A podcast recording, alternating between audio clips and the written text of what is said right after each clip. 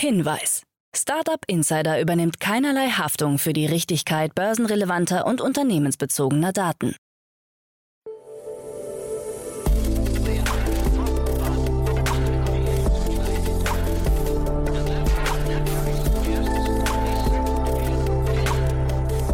Startup Insider Daily. Morgen Update. Einen wunderschönen guten Morgen und herzlich willkommen zu Startup Insider Daily. Mein Name ist Jan Thomas. Heute ist Dienstag, der 30. November. Ja, das sind heute unsere Themen. Der Twitter-Chef Jack Dorsey tritt mit sofortiger Wirkung zurück. Der Quick-Commerce-Anbieter Joker ist ab sofort ein Unicorn. Der Tony-Box-Anbieter Boxin vollzieht seinen Börsengang. E-Scooter dürfen in Paris ab sofort maximal 10 km/h fahren. Und die Umsätze während des Black Fridays sind zum ersten Mal rückläufig. Heute begrüßen wir im Rahmen der Reihe Investments und Exits mal wieder Jenny Dreier von EcoT Ventures. Ja, und wir haben zwei richtig coole Themen besprochen. Zum einen haben wir über den NFT-Space gesprochen. Da hat Jenny ein eigenes Investment mitgebracht, was gerade gestern verkündet wurde. Und dann haben wir über ein richtig, richtig cooles Thema gesprochen, äh, möchte ich gar nicht so viel verraten, aber da habe ich wirklich mit den Ohren geschlackert oder mir die Augen gerieben. Also wie, wie ihr auch wollt, ein richtig cooles Thema. Bleibt dran, kommt sofort nach den Nachrichten mit Anna Dressel. Aber kurz nochmal der Hinweis auf die weiteren Folgen heute. Um 13 Uhr wird es hier politisch. Da ist Christian Miele zu Gast, der Vorstandsvorsitzende beim Bundesverband Deutsche Startups. Und wir haben aus aktuellem Anlass gesprochen, denn wir haben den Koalitionsvertrag besprochen. Wir haben also mal aus Sicht der Startup-Szene analysiert, beziehungsweise Christian hat kommentiert, was da alles gut ist, was da schlecht ist, äh, beziehungsweise was vielleicht noch fehlt. Grundstimmung, kann ich schon mal vorwegnehmen, ist sehr positiv oder abwartend optimistisch. Aber wie gesagt, es lohnt sich nachher reinzuschalten. Das dann um 13 Uhr. Und um 16 Uhr begrüße ich Marie-Helene Amtsreiter. Sie ist General Partner bei Speed Invest. Den Frühphasenfonds kennt ihr alle. Und die haben große Neuigkeiten. Die darf ich aber jetzt noch nicht verraten. Deswegen dazu später mehr. Das Gespräch dann, wie gesagt, um 16 Uhr. So, es lohnt sich reinzuschalten. Jetzt geht's sofort in die Nachrichten. Danach dann Jenny Dreier von EcoT Ventures und vorher, wie immer, ganz kurz die Verbraucherhinweise. Startup Insider Daily. Nachrichten. Give me the unicorn. Koalitionsvertrag mit positiver Resonanz aus Digitalszene. SPD, Grüne und FDP haben ihren ersten Koalitionsvertrag vorgestellt und ein erster Eindruck zeigt, dass die Hoffnung auf den vielbeschworenen digitalen Aufbruch nicht unbegründet scheint. Dass die Themenfelder moderner Staat, digitaler Aufbruch und Innovationen dabei eine besondere Wichtigkeit genießen, sieht man an der Platzierung im Koalitionsvertrag. Ihnen ist gleich das erste Kapitel nach der Präambel gewidmet. Darin ist zu lesen, wir wollen das Potenzial der Digitalisierung in Staat und Gesellschaft besser nutzen. Unser Ziel ist die flächendeckende Versorgung mit Glasfaser und dem neuesten Mobilfunkstandard. Wir werden digitale Schlüsseltechnologien fördern und die Bedingungen für Startups am Technologiestandort verbessern. Die ersten Reaktionen zeigen, dass die Ampelkoalition offensichtlich auf einem guten Weg ist. So kommentierte der Digitalverband Bitkom via Twitter, der Koalition Stock market? Yes. Wichtige Schritte für einen zukunftsfähigen Gründungsstandort Deutschland sind aufgeführt. Auch netzpolitik.org meldete sich zu Wort. Insgesamt enthält der Koalitionsvertrag viele Forderungen der digitalen Zivilgesellschaft. Das ist erfreulich und kann tatsächlich einen Aufbruch bedeuten. Insbesondere Startups finden Beachtung und für digitale Startups wurden Förderungen in der Spätphasenfinanzierung angekündigt und ein Gründerinnenstipendium zur Erhöhung des Gründerinnenanteils im Digitalsektor. Außerdem sollen öffentliche Ausschreibungen und Beschaffungsprozesse derart umgestaltet werden, dass 468 Capital und teilnehmen können. Auch das viel diskutierte Thema der Mitarbeiterkapitalbeteiligung für Startups soll attraktiver gestaltet werden, damit, Zitat, die 2020er Jahre zu einem Jahrzehnt der Zukunftsinvestitionen ins invest in people I believe in. Struktur werden können.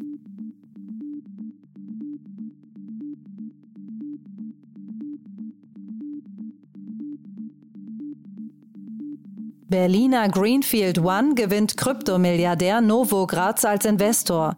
Die Berliner Investmentgesellschaft Greenfield One hat 135 Millionen Euro eingesammelt.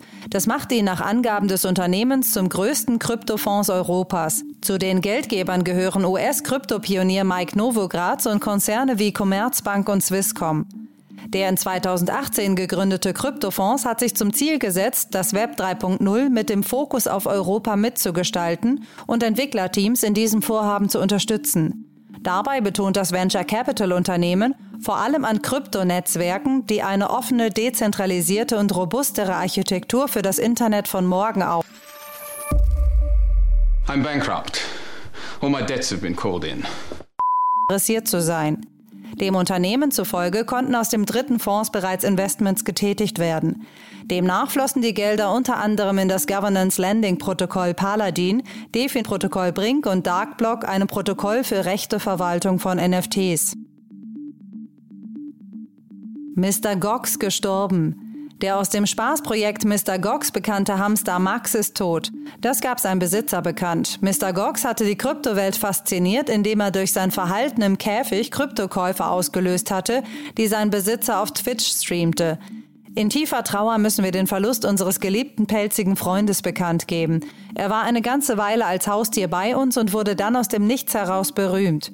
Mr. Gox hat Menschen auf der ganzen Welt Freude bereitet und uns daran erinnert, das Leben nicht zu ernst zu nehmen. Er hat Licht in die dunklen Momente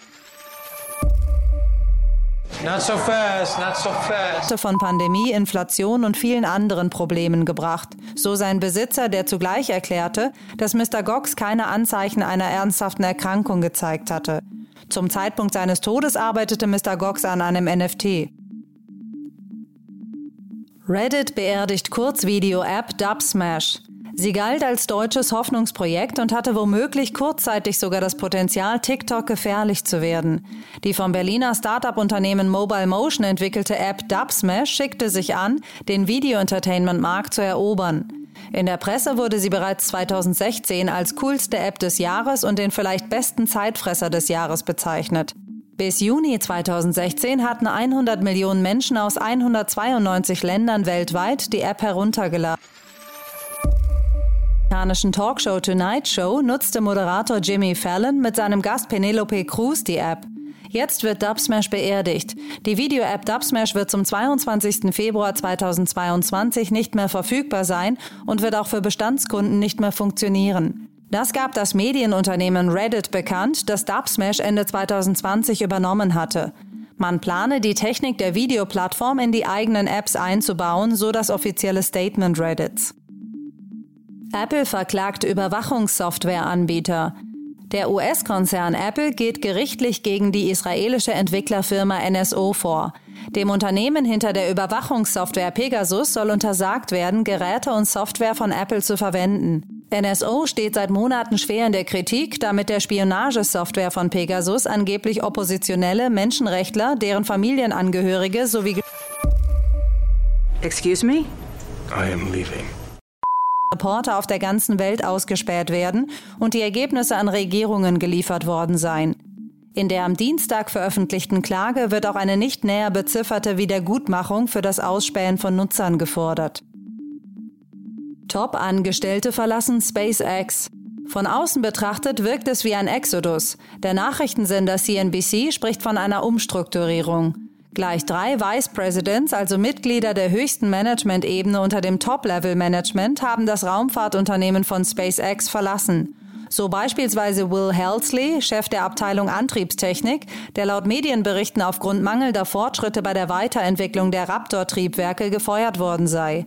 Auch die Abteilungsleiter für Missions- und Startbetrieb Lee Rosen und sein direkter Untergebener Ricky Lim haben das Unternehmen verlassen.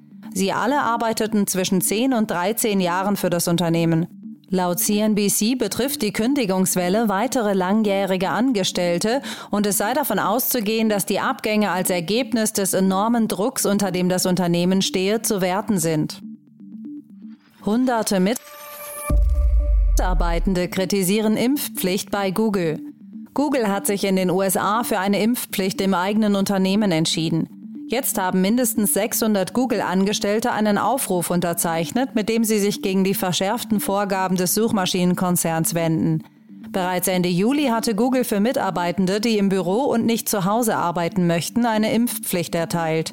Während ab kommendem Januar USA-weit eine Art 3G-Pflicht lediglich am Arbeitsplatz gilt, erweitert Google nun eine reguläre Impfpflicht auch für alle Angestellten im Homeoffice. Arte-Dokumentation über Satoshi Nakamoto. Der TV-Sender Arte widmet der Geschichte des Bitcoins und der seines sagenumwobenen Schöpfers Satoshi Nakamoto eine Mini-Doku-Reihe. Bitcoin, wie alles begann, Mysterium Satoshi, erzählt die interessante Geschichte der Entstehung und Entwicklung des Bitcoins. Da die Identität des vermeintlichen Bitcoin-Erfinders Satoshi Nakamoto bis heute nicht geklärt ist, lässt die Serie zahlreiche Wege Insider Daily. Kurznachrichten. Werden zu Wort kommen. Dabei entsteht ein recht detailliertes Bild des Bitcoin-Erfinders und dessen Motivation. Die einzelnen Folgen sind in der Arte Mediathek zu sehen und sind teilweise auch auf YouTube zu finden. Jede der sechs Folgen ist zwischen 9 und 13 Minuten lang. Kurznachrichten. Der österreichische Neo-Broker Bitpanda unterstreicht seine Wachstumsambitionen und steigt ins Sportsponsoring ein. Wie bekannt wurde, wird das Logo und der Name von Bitpanda in den TV-Übertragungen des Davis Cup, der vom 25. November bis 5. Dezember in Innsbruck, Madrid und Turin abgehalten wird, zu sehen sein. Uber bietet momentan einen 20-Euro-Zuschuss für Fahrten zu Wiener Impfzentren an. Man wolle mit der Aktion einen Beitrag zur Erhöhung der Impfquote leisten, heißt es dazu von Uber Österreich-Chef Martin Essel. Bis zum 25. Dezember wird mit dem Code Impfen jetzt der Rabatt pro Fahrtstrecke gewährt. Ein Kontingent solcher Freifahrten stellt der US-Konzern insgesamt bereit. Das E-Commerce-Unternehmen Wish steht schon seit längerer Zeit wegen mangelhafter Qualität und Produktfälschung in der Kritik. Frankreich zieht deswegen als erstes EU-Land ernste Konsequenzen. Mit der Berufung auf europarechtliche Regelungen wird Wish künftig aus den Ergebnissen von Suchmaschinen wie Google gelöscht. Erst vor kurzem meldete die 10-Minuten-Liefer-App Getir einen Blog in Südeuropa.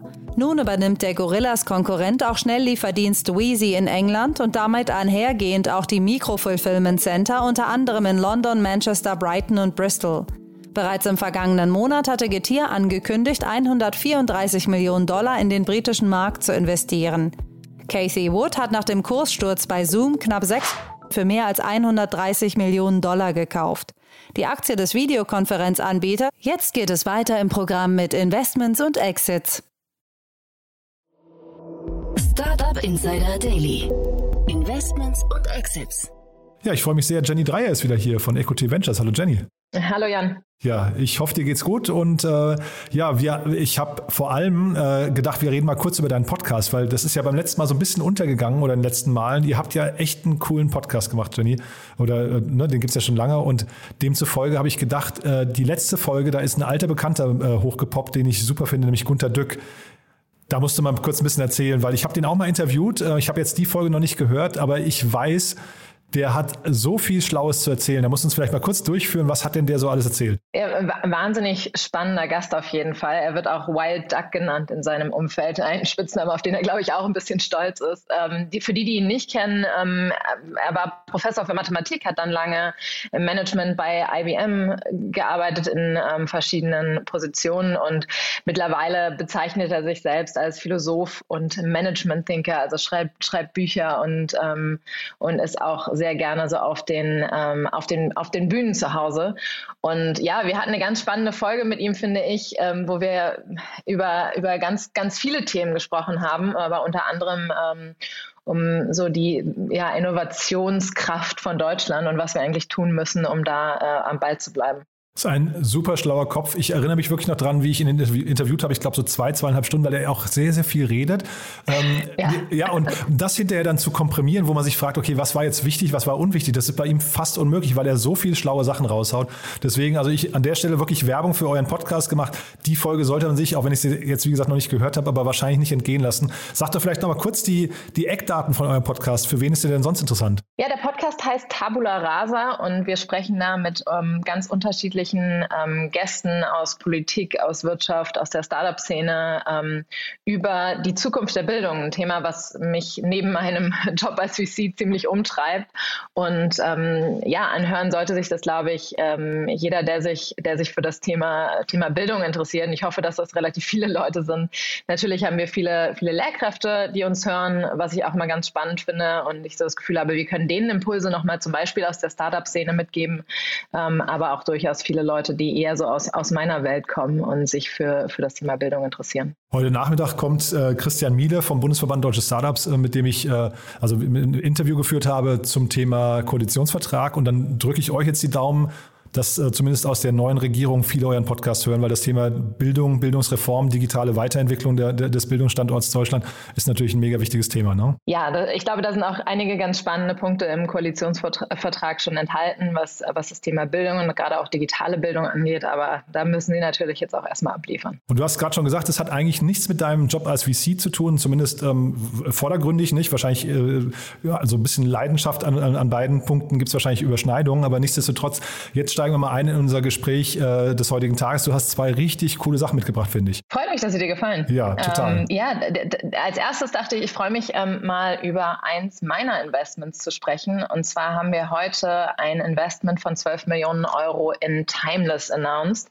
Eine Berliner Company, die auch so auf das äh, Trendthema Tokenization äh, springt. Also Timeless hat eine Plattform aufgebaut, auf der man fraktionalisierte Anteile an Real Assets kaufen kann. Was bedeutet das? Also man kann zum Beispiel ab, ab 50 Euro Anteile an, an Oldtimern, an Vintage-Uhren, an Sneakers, an ähm, Memorabilia wie so dem Helm von Michael Schumacher oder, oder an Kunst wie, wie an Banksy kaufen. Total abgefahrenes Thema und das Ganze eben äh, vor, diesem, vor, dieser, vor diesem Riesenhype der NFTs gerade. Ne? Aber fraktionalisierte Anteile, das habe ich ja noch nie gehört. Das klingt ja total abgefahren. Erzähl mal.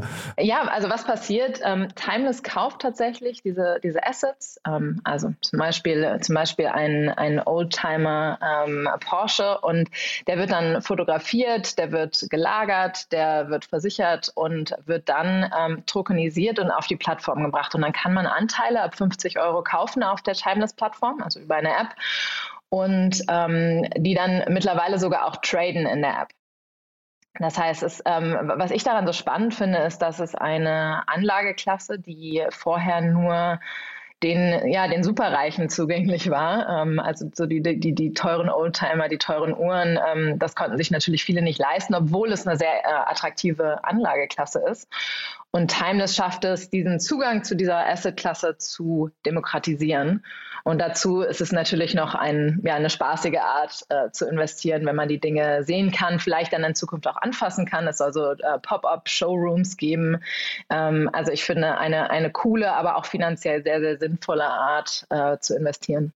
Genau, also es ist eigentlich ein, ein Fintech, ne? eine Investmentplattform, weil ich verstehe jetzt richtig, sie ist losgelöst eigentlich von den Gegenständen, um die es da geht. Die sieht man eigentlich physisch gar nicht. Das heißt, ähm, man, man kennt ja oft dieses Bild, dass irgendwelche äh, Superreichen haben irgendwelche Lagerräume, wo dann so ein Banksy zum Beispiel dann nach, nachdem er gekauft wurde verstaut wird. Das ist hier auch der Fall. Ne? Also dann man, die, die Öffentlichkeit oder vielleicht ist er im Museum, aber er ist zumindest nicht bei irgendjemand zu Hause. Ne? Ähm, ja und nein. Ich finde, äh, ich hatte fast so einen kleinen Robin Hood Moment, als ich so darüber nachgedacht habe, weil ähm, genau wie du es beschreibst, heute liegen Kunstwerke, liegen diese teuren Uhren in, ähm, in Tresoren oder äh, in den Privathaushalten von einzelnen Personen. Und Timeless nimmt diese Gegenstände jetzt und macht sie einerseits als finanzielles Investment ähm, der breiteren Masse zugänglich, ähm, aber auch, das ist ähm, passiert jetzt gerade noch nicht, aber demnächst wird es einen, äh, zum Beispiel einen ersten Pop-up-Showroom geben, in dem man sich erste ähm, ja, Assets anschauen kann, wo Dinge ausgestellt werden.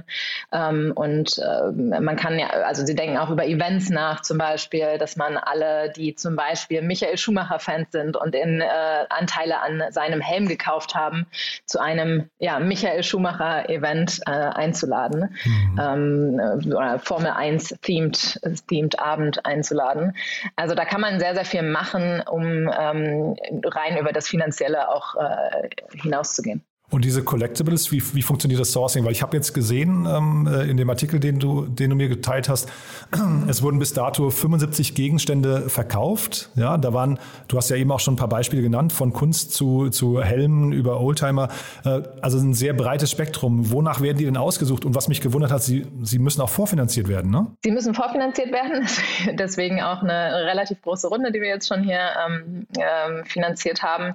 Ähm, und das kommt ganz auf die Anwendung Anlageklasse an oder auf das Asset an. Also sie haben Partner zum Beispiel ähm, äh, Kunsthändler, ähm, Uhrenhändler, ähm, die ihnen helfen ähm, beim, beim Sourcing, aber nach und nach ist das natürlich ein kritischer Punkt, da ähm, die, äh, ja, die, die Assets zu bekommen und äh, eben natürlich auch in, in größeren, größeren Mengen und zu sinnvollen Preisen zu bekommen, um sie auf die Plattform zu bringen. Und ab welcher, ab welcher Größenordnung macht sowas überhaupt Sinn? Also ist da jetzt jede Rolex quasi ein potenzielles Target oder muss es erstmal irgendwie so einen Grundwert von, ich weiß nicht, 100.000 äh, Euro oder sowas haben? Äh, schwer zu sagen. Ähm, also es muss natürlich einen gewissen, gewissen Grundwert haben, damit es Sinn macht, äh, diesen auch operativen Aufwand von ja, Fotografieren, Versichern, Lagern und so weiter, ähm, dass, dass der sich rechnet. Aber prinzipiell ist es ähm, ganz flexibel. Also man kann sich, wir haben jetzt schon ein breites Spektrum an an Gegenständen auf der Plattform. Also wer mal reinschauen möchte, ich glaube, da ist durchaus für jeden was dabei, von jetzt der letzten Pokémon-Edition über, ähm, über die Uhren, die Banksys, äh, Jeff Koons Kunst. Also ich glaube, für ganz viele unterschiedliche Geschmäcker ist da auch ähm, ein, sinnvolles, äh, ein sinnvoller Gegenstand ähm, dabei. Mhm. Und das Geschäftsmodell ist hinterher, Sie partizipieren an der Wertsteigerung oder Sie partizipieren am Umsatz oder beides? Sie äh, bekommen eine Service-Fee am Verkauf. Das ist erstmal am Verkauf und dann auch an den, an den Trade. Ja, sehr, sehr spannend, muss ich sagen. Ja, ähm, die Bewertung wurde hier gemutmaßt, aber wahrscheinlich möchtest du sie auch nicht kommentieren. Ne? Der, der Gründer hat sich zumindest äh, dagegen entschieden, das zu kommentieren. Genau, ich glaube, die, die, die werden wir auch nicht, ähm, auch nicht kommentieren. Aber, aber äh, zumindest, ihr habt die Runde nicht alleine gemacht. Also vielleicht da nochmal ganz kurz, in dem Artikel steht EQT, aber ich habe schon gelernt, ihr seid ja EQT Ventures. Ne? Das, das wird, glaube ich, oft durcheinander geschmissen. genau. Ähm, ja, EQT ist ja, ist ja ein riesen, riesen Laden. Wir sind über 1000 Leute weltweit mit ganz vielen unterschiedlichen Fonds und Equity Ventures ist ähm, sozusagen, ja, wir sind so der jüngste, der jüngste Fonds in der, in der Equity-Familie mit den, mit den kleinsten Tickets auch, aber jetzt auch mit 660 Millionen in unserem letzten Ventures Fund ähm, durchaus einer, einer der größeren auch in Europa schon. Mhm. Und die Runde aber nicht alleine gedreht. Darauf wollte ich hinaus nochmal mit Porsche, EOS, die kenne ich gar nicht und La Rocca. Ähm, also das waren, glaube ich, die Bestandsinvestoren, ne? Genau, ähm, vielleicht auch ganz spannend, Porsche, Porsche genau ist auch dabei, was natürlich hilft beim, äh, bei der Beschaffung von von Oldtimern, im, äh, äh, zumindest von den Porsches. Ähm, freuen uns, dass die auch wieder dabei sind. Und vielleicht dann nochmal generell die Brücke zum NFT-Markt an sich. Wie schätzt ihr den denn ein? Weil das ist ja so ein Markt, der so mit, was nicht, mit Hypergeschwindigkeit gerade wachgeküsst wird. Ähm, äh, ich, und ich kenne auch viele VCs, die noch gar nicht in dem Bereich aktiv sind. War das euer erstes Investment äh, oder, oder und, und wird es euer letztes bleiben? Guckt ihr euch das erstmal in Ruhe an und sagt, mal gucken, ob der, der Markt wirklich losgeht oder äh, ist das eher so richtig bullisch gerade? Nein, das ist absolut ein Thema, über das wir uns sehr viele Gedanken machen. Es ist weder das erste noch, noch wird es das letzte sein. Und ich glaube, dass wir noch viel mehr auch ganz, ganz unterschiedliche Geschäftsmodelle in dem Bereich sehen werden, sei es jetzt ähm, Infrastruktur, Web3 ähm, oder, ähm, oder ja, die grundsätzliche ja, Decentralized Economy, ähm, all diese Buzzwords, die da im Moment durch den Raum fliegen. Ähm, natürlich machen wir uns darüber auch viele Gedanken und, und glauben da durchaus auch sehr stark dran. Also es läuft nicht mehr unter diesem äh, Begriff Moonshots, wo man sich vielleicht als Fonds nur so, ich weiß nicht, eins von zehn Mal erlauben kann, sondern es ist eher schon wirklich eine, eine Klasse, die man verstehen kann, wo man sagt, die hat ihre Berechtigung, ja? Das würde ich absolut so unterschreiben. Und ähm, was ich spannend finde, ist, dass es ja auch, ähm, ja, dass, dass die Blockchain oder die Tokenization als Prozess auch im Fall von Timeless ja nicht so als ähm, e-, eher als Mittel zum Zweck angesehen wird. Es ist ja jetzt nicht ähm, das steht nicht im Vordergrund, sondern es ist Teil des Businessmodells ähm, und, und wird eher als Tool verwendet. Und das finde ich ganz spannend, weil in der ersten Welle ähm, so der, der, der ja, Blockchain-Startups im, im weiteren Sinne ähm, stand die Blockchain ja immer noch sehr stark im Vordergrund. Und ich glaube, ähm, jetzt sind wir so im Hype-Cycle an der Stelle angekommen, wo wir uns ähm, ja sehr stark darüber Gedanken äh, gemacht haben, was, wo kann man es sinnvoll einsetzen und ähm, wie ist es eben ja Mittel zum Zweck. Und dann vielleicht die Brücke zum zweiten Thema. Äh, ein anderes total gehyptes Thema gerade ist das Metaverse und äh, traurigerweise natürlich auch das ganze Thema virtuelle Konferenzen, äh, Zoom-Calls und so weiter. Und da hast du ein Thema mitgebracht, das ähm, ja so eine, fast eine Alternative wie eine Alternative wirkt. Ich weiß es nicht ganz genau, bin mal gespannt, wie du es einordnest. Auf jeden Fall total abgefahren, muss ich sagen. Ja, Portal, ähm, eine ein aus LA stammende Company, die so ziemlich nach Sci-Fi klingt. Ähm, wir haben eine Hologrammmaschine entwickelt. Also ein, ähm, es ist wie ein, ja, ein 3D-Videoscreen, ähm, der ein Hologramm einer Person, die irgendwo anders aufgenommen wird, in den Raum bringt. Sieht ziemlich cool aus. Auf der Website kann man Total. sich das mal anschauen. Eine Holoportation-Plattform. Also als ich das, den Begriff gelesen habe, habe ich gedacht, okay, die schmeißen hier mit einem Buzzword um sich, das einfach nur gut klingen soll. Aber tatsächlich, wenn man sich das Video auf der Seite, und das, wir, wir verlinken das auch, das muss sich wirklich jeder mal angucken. Es ist echt abgefahren. Das Video zeigt, nee, das ist eigentlich real, ne? Das funktioniert schon so. Das ist noch technisch relativ aufwendig. Also man braucht diesen 3D-Screen da, wo es projiziert gefilmt werden soll. Man braucht so eine Art Studio, um die Person aufzunehmen. Ähm, aber man kriegt schon ein ganz gutes Gefühl dafür, für, wo das hingehen kann. Ja, also genau. Es ist, also man, man kriegt vielleicht, sag mal, die Fantasie wird geweckt. Ne? Es ist vielleicht eben äh, ein Schritt weiter, als man, äh, weiß nicht, man kennt es aus Star Trek und solche Geschichten, diese Holotransportation. Äh, hier geht es natürlich nur um ein, also nicht um eine physische ähm, Bewegung, sondern man ist tatsächlich an einem Ort. Aber es sieht so aus und Sie haben dann Beispiele zum Beispiel von Konzerten, wo dann ein Sänger auf der Bühne steht und ja, also außer dass er in so einem Rahmen stattfindet, hat man das Gefühl, er ist tatsächlich da, ne? Ja, genau. Und das sind auch ähm, die hauptsächlichen Anwendungsbereiche bis jetzt. Ähm, Konzerte oder in Stadien wird es irgendwie verwendet. In der Kunstszene ist es relativ beliebt. Also jetzt gerade auch zur ähm, Art Basel oder, oder sonstigen Kunstmessen ähm, werden NFTs dann darüber präsentiert. Also ja, es gibt, es gibt einige spannende Ideen. Es ist jetzt noch nicht an einem Punkt, wo ähm, wir es im, in jedem zweiten Konferen Konferenzraum ähm, erwarten können, aber ja, ich glaube, ich glaube durchaus, dass das ähm, für einige Bereiche kommen wird.